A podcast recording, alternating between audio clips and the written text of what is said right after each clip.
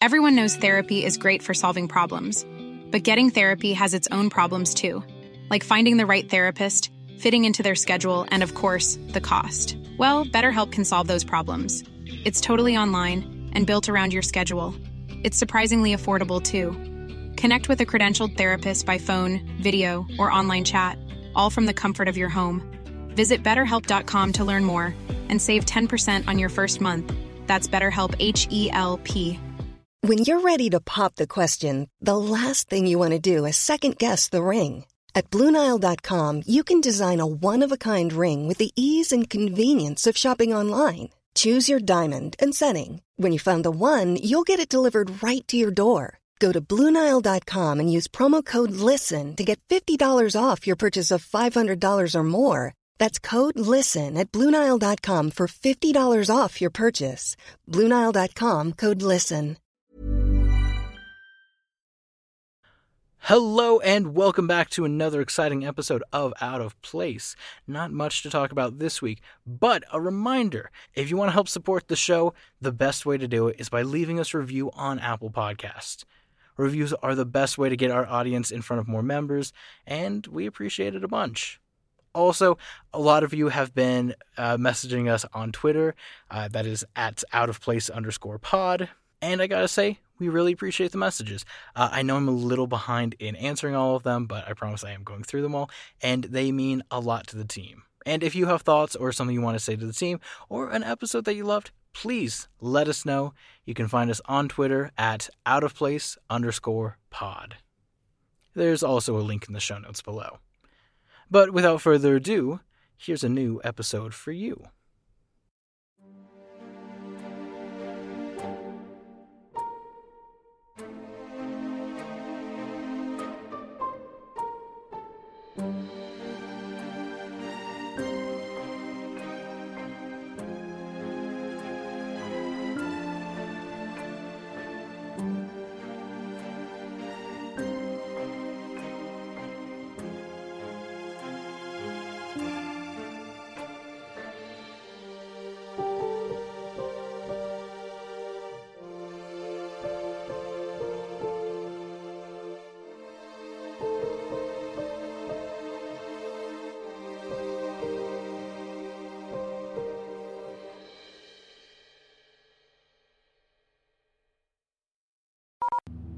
All the new experiences I might have expected while working for the project, bowling wasn't one of them.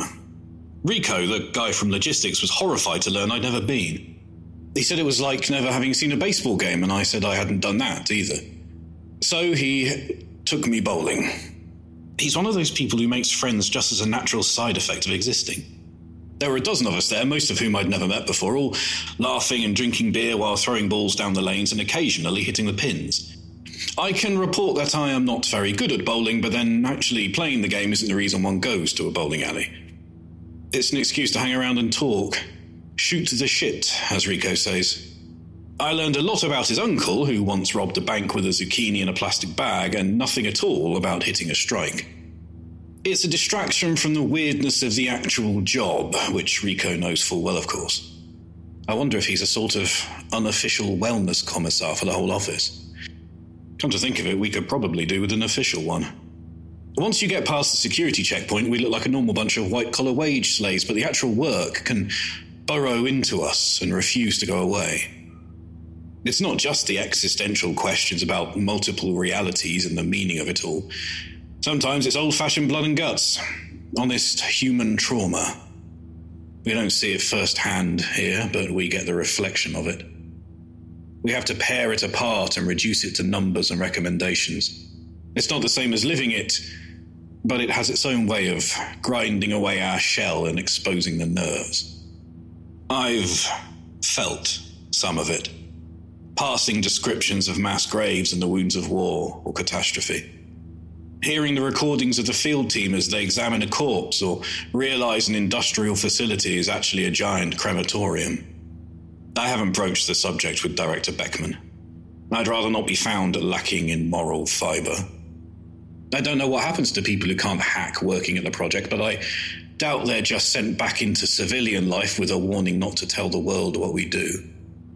I wouldn't be surprised if there's a black site in some empty timeline where the project puts all its rogues and psychological casualties. I don't intend to find out for sure. So I knuckle down and do my job.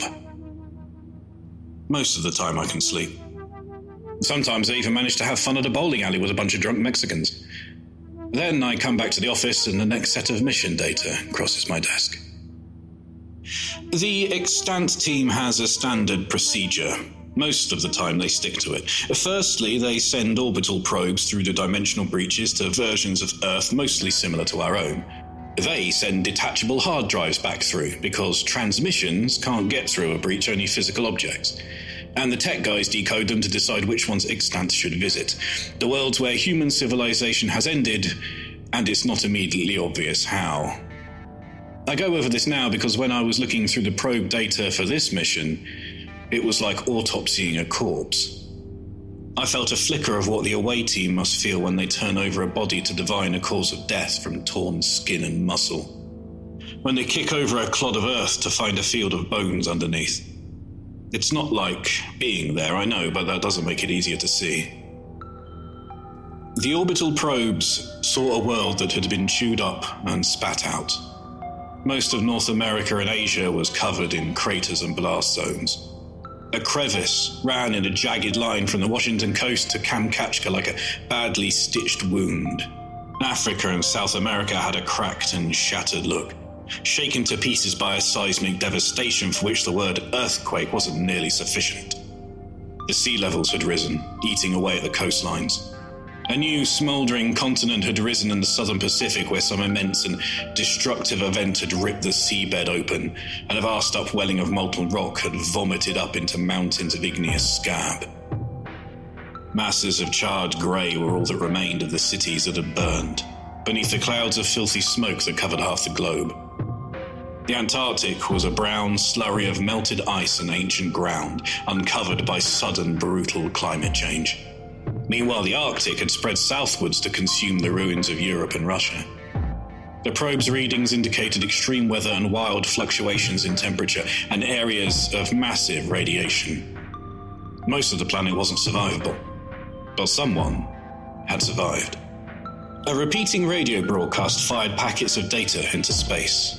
It contained the coordinates for a location in Australia, one of the few major landmasses not substantially destroyed by whatever string of catastrophes had befallen the Earth. It also contained a message in a dozen different languages and a set of pictograms encoded in the mathematics. The message was the same in all of them. We are all that is left. Please find us. Somebody has to know our story. The team was prepped with survival gear, they hate that, since there's barely enough room in the dimensional breach capsule to breathe, let alone shove in a set of NBC suits. The capsule exited the breach about nine kilometres away from the intended location, a spot in the middle of New South Wales. But this was no surprise given how much this version of Earth differed from the statistics of our own, which the tech guys used as the basis for their calculations. They were surprised they got as close as they did. The field team emerged into the outback. The sky was streaked red and black. The air was breathable but heavy with ash and every type of air pollution, so they kept on their breathing gear. They scoped out a nearby town from a distance and saw it had been partially leveled as if by a tornado. After reaching some higher ground, they were able to acquire the radio signal and confirm its direction. They weighed the time cost and risk of entering the town to look for transport, but Sergeant Brand elected to start walking. They found no other broadcasts over radio or any other form of communications. The orbital probes had found only the one broadcast, but some worlds can have less powerful local broadcasts that can only be picked up nearer the source on the surface. Not this world. Aside from that single plaintive beacon, the planet was silent. The weather worsened. Clouds as black as smoke gathered overhead, the team sought shelter in a service station beside the road they'd been using for navigation. The station was abandoned, and like the town they'd seen, showed signs of having been partially demolished by extreme weather. Some of that extreme weather hit them shortly after they got there. They estimated the winds hit somewhere well north of 100 miles per hour, and were accompanied by lashing rain heavy with chemicals that had bleached and corroded the exposed areas of the structure. Their toxin tags indicated heavy metal contamination and radiation levels more typical of a reactor accident on our world. The weather threatened to bring down the structure's walls. Private Sandich located a basement which would provide better cover from the elements. Private Quintero forced the basement doors open and shone his gun mounted light inside. The basement was full of bodies. What had originally been a storage area for the station was crammed with approximately 30 corpses. They were in an advanced state of decay, but the positions in which they died suggested they were themselves sheltering from something. Quintero had seen bodies killed by smoke asphyxiation during his military service and thought these bodies looked like they had died the same way. The team elected not to seek shelter in the basement. The storm was intense but short lived. After about 40 minutes, the winds abated enough for the team to continue. They scaled a low hill and saw the signal source was the ruins of a large industrial area with a recently built radio antenna in the center. In the distance was a chain of new black basalt mountains formed by lava bursting up to the surface. The jagged peaks led down to huge rippling flows of cooled lava. Molten rock still oozed from crevices in the mountainsides and trickled down to the dusty plain of the outback. The ruins of a town were caught in the lower edge of the lava flows, with shattered buildings tilted over and tumbled as they'd been dragged along by the force of the lava. Warrant Officer Poulter suggested the site of the broadcast would soon be overwhelmed by the lava. They continued towards the industrial site, which they tentatively identified as a gas refinery, severely damaged by fire and explosion. As they crossed the threshold, they noted more bodies among the ruins. Oh man. What happened here? Fucking place blew up, dude. That guy didn't. Which one? Guy over there by that wall. He's not burned. Must have been fighting over it afterwards. Oh, yeah. There's a bullet hole in his head. Guess the looting started and then the shooting started. Sarge, this place is hostile. What do you see, Private? That body's not decayed. Recent kill. Bullet wounds. Spread out! Get cover! Move! Sarge, I don't. Jesus! Heads down! Poulter, get a drone up there! Where's it coming from? Drone's out! Where are these pricks? At least two shooters. One high, one low and close. Someone get me eyes on! We got too much cover here. They're gonna have to move to flank us. Okay, I, I got one on the gas tank. Where? Uh, three o'clock. The big steel cylinder. Yup. Private, get your goddamn head down! Got one. You sure? Saw him fall, dude. One moving out of cover, 10 o'clock. See him? No, and we got more than two shooters. It's a fire team. Fatigues and body armor. It looks like carbines, not just looters. Okay, we're done here. We fall back. First, to the gas tank. We got some vehicles on the road below the ridge. We'll use them for cover. Poulter, we clear? Can't tell. Nothing coming from the tower. Good enough. Cover and move. Go!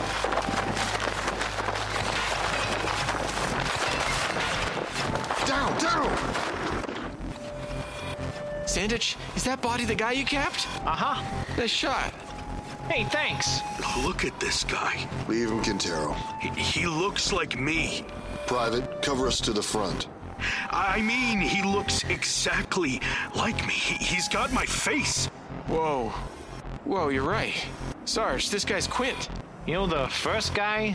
One with the hole in his head? He, uh. He kinda looked like you, Sarge. Doesn't matter shit until we get safe. Sarge, I see one.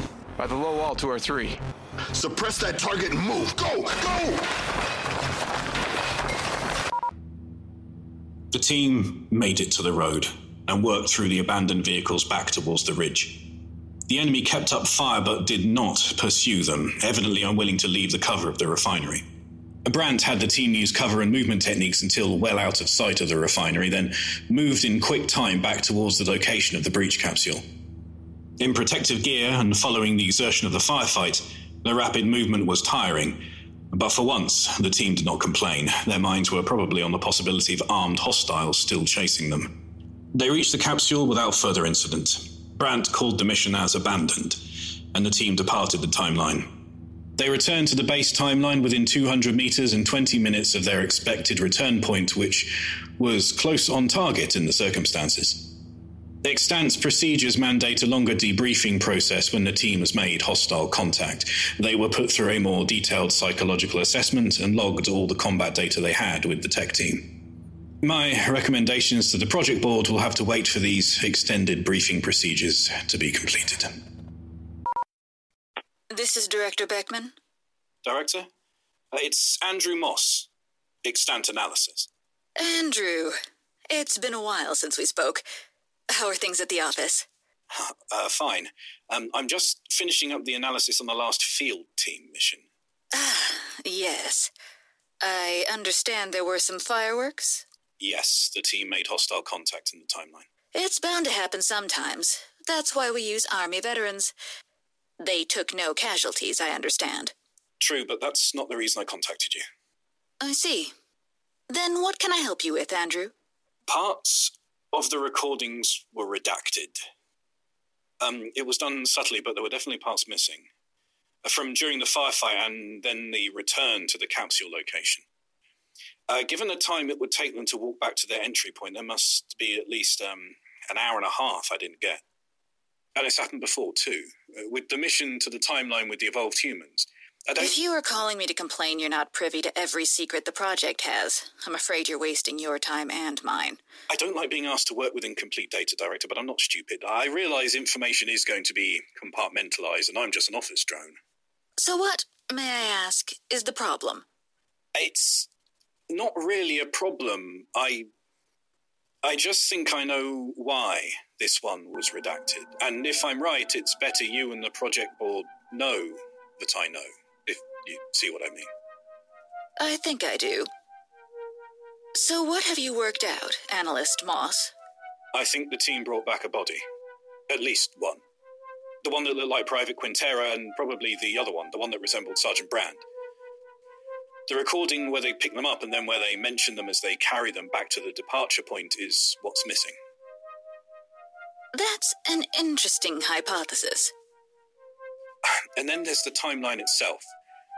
The team goes there, finds the source of the only broadcast on the planet, and is ambushed by an equivalent force. If it wasn't for Quintero getting spooked and a good dose of luck, they would have been killed. The conclusion seems pretty obvious in hindsight. And the conclusion is? It was a trap. A trap laid by whom? By. by another Timelines project. Another version of us. They found or they, they more likely created a world Extant couldn't resist investigating and used the broadcast to bring our field team into their kill zone.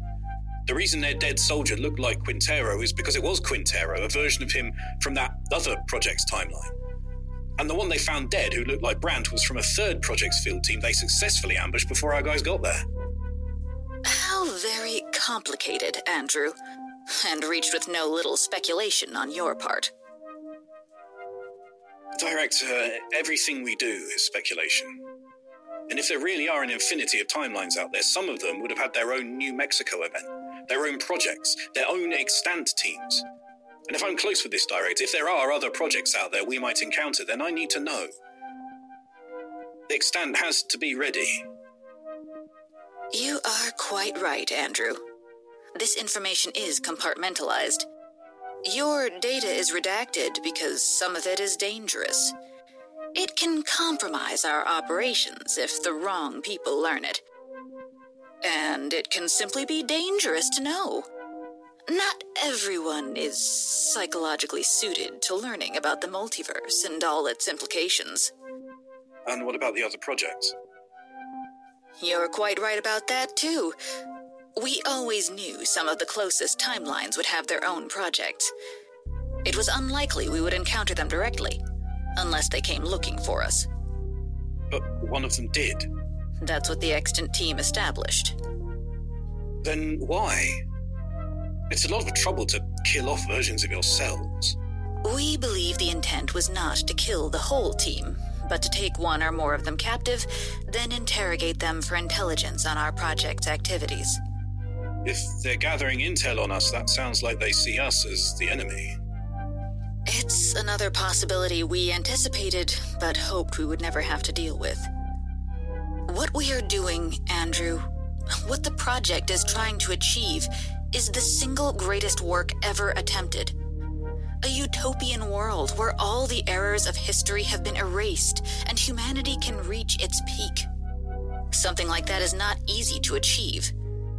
We are progressing with our goals. Not without obstacles, but constantly. We know how we are going to achieve them. We just have to iron out the practical hindrances. If there was a project out there that had the same motivations, but came up against some problem they couldn't overcome, they would not simply give up. The end goal is too precious to abandon. They would seek another way to get what they wanted. They'd steal it. Either take our technological advances, or simply invade the perfected timeline once we've built it. Extant has a role in preventing that. You research ways our timeline could end. An enemy project is precisely that kind of threat. So, now I know. Now you know. Don't worry, Andrew. We're not going to have you lobotomized. There won't be an extraordinary rendition. If nothing else, we need good people, and you're one of them. I'm not sure what to think. Everything I learn in this job just makes the universe more insane. Just when I think I've come to terms with the multiple dimensions, there's an evil version of us out there. Not evil. Desperate, which is worse. And of course they're out there. They have to be. That's the nature of the universe. I think meeting another version of me might break me. Funny you should mention that. I've met one. Oh, God. It's always intrigued me how alike you are, but with such great differences. If it's any consolation, he's not doing quite as well as you. I won't get into details, but you should be very glad you stuck with your degree. Well, that's something else to put into the mix. The dropout version of me. We will update your personnel file to show you're privy to the existence of hostile projects. Extant might well encounter them again, so it's only right that you be kept in the loop. I don't need to tell you how closely quarantined this information is. No, Director. And if you were to have other questions that desperately need answering, come to me. You're an inquisitive type, Andrew, when your heart's in it, but that is not always a strength in your position. Don't go sniffing around for the truth. There's a reason so few of us know it all. I understand. It's understanding too much that is your biggest risk. I can't tell you to stay ignorant. I can tell you to stay careful. Your recommendations to the board need not mention any of this. I will ensure they are apprised of the mission's hostile contact by other channels. I suggest you finish it up and submit it. Unless there's anything else? No, Director, that's all. Good night, Andrew. Ah. Uh, good night.